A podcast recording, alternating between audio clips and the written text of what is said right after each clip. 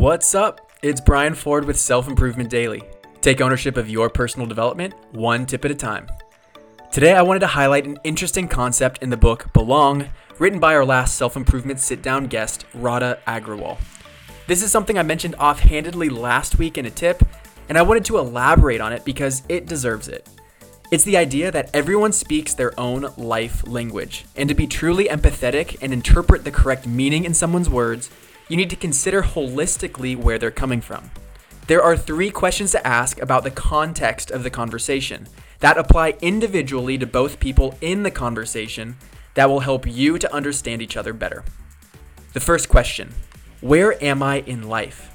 What's the state of your health, finances, and personal life? It's important to consider this because it sheds light on where they might be coming from and what motivates the emotion or requests made in the conversation. The second question Where am I right now? How's your state of mind? How are you feeling physically? Are you hungry, tired, etc.? Because your current state of arousal influences the way we communicate. And then last, where am I with you? Are we on good terms? Are we getting along? Is there unresolved conflict? Because that definitely would affect the way you speak to someone. By being open and understanding of the truth to the answer of these three questions, we create a space for things to be communicated more authentically. Where am I in life? Where am I right now? And where am I with you?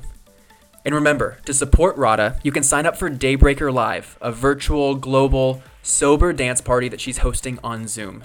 Get a ticket by following the link in the description of this episode and let me know if you'll be there. Thank you for listening, and I'll see you next time on Self Improvement Daily.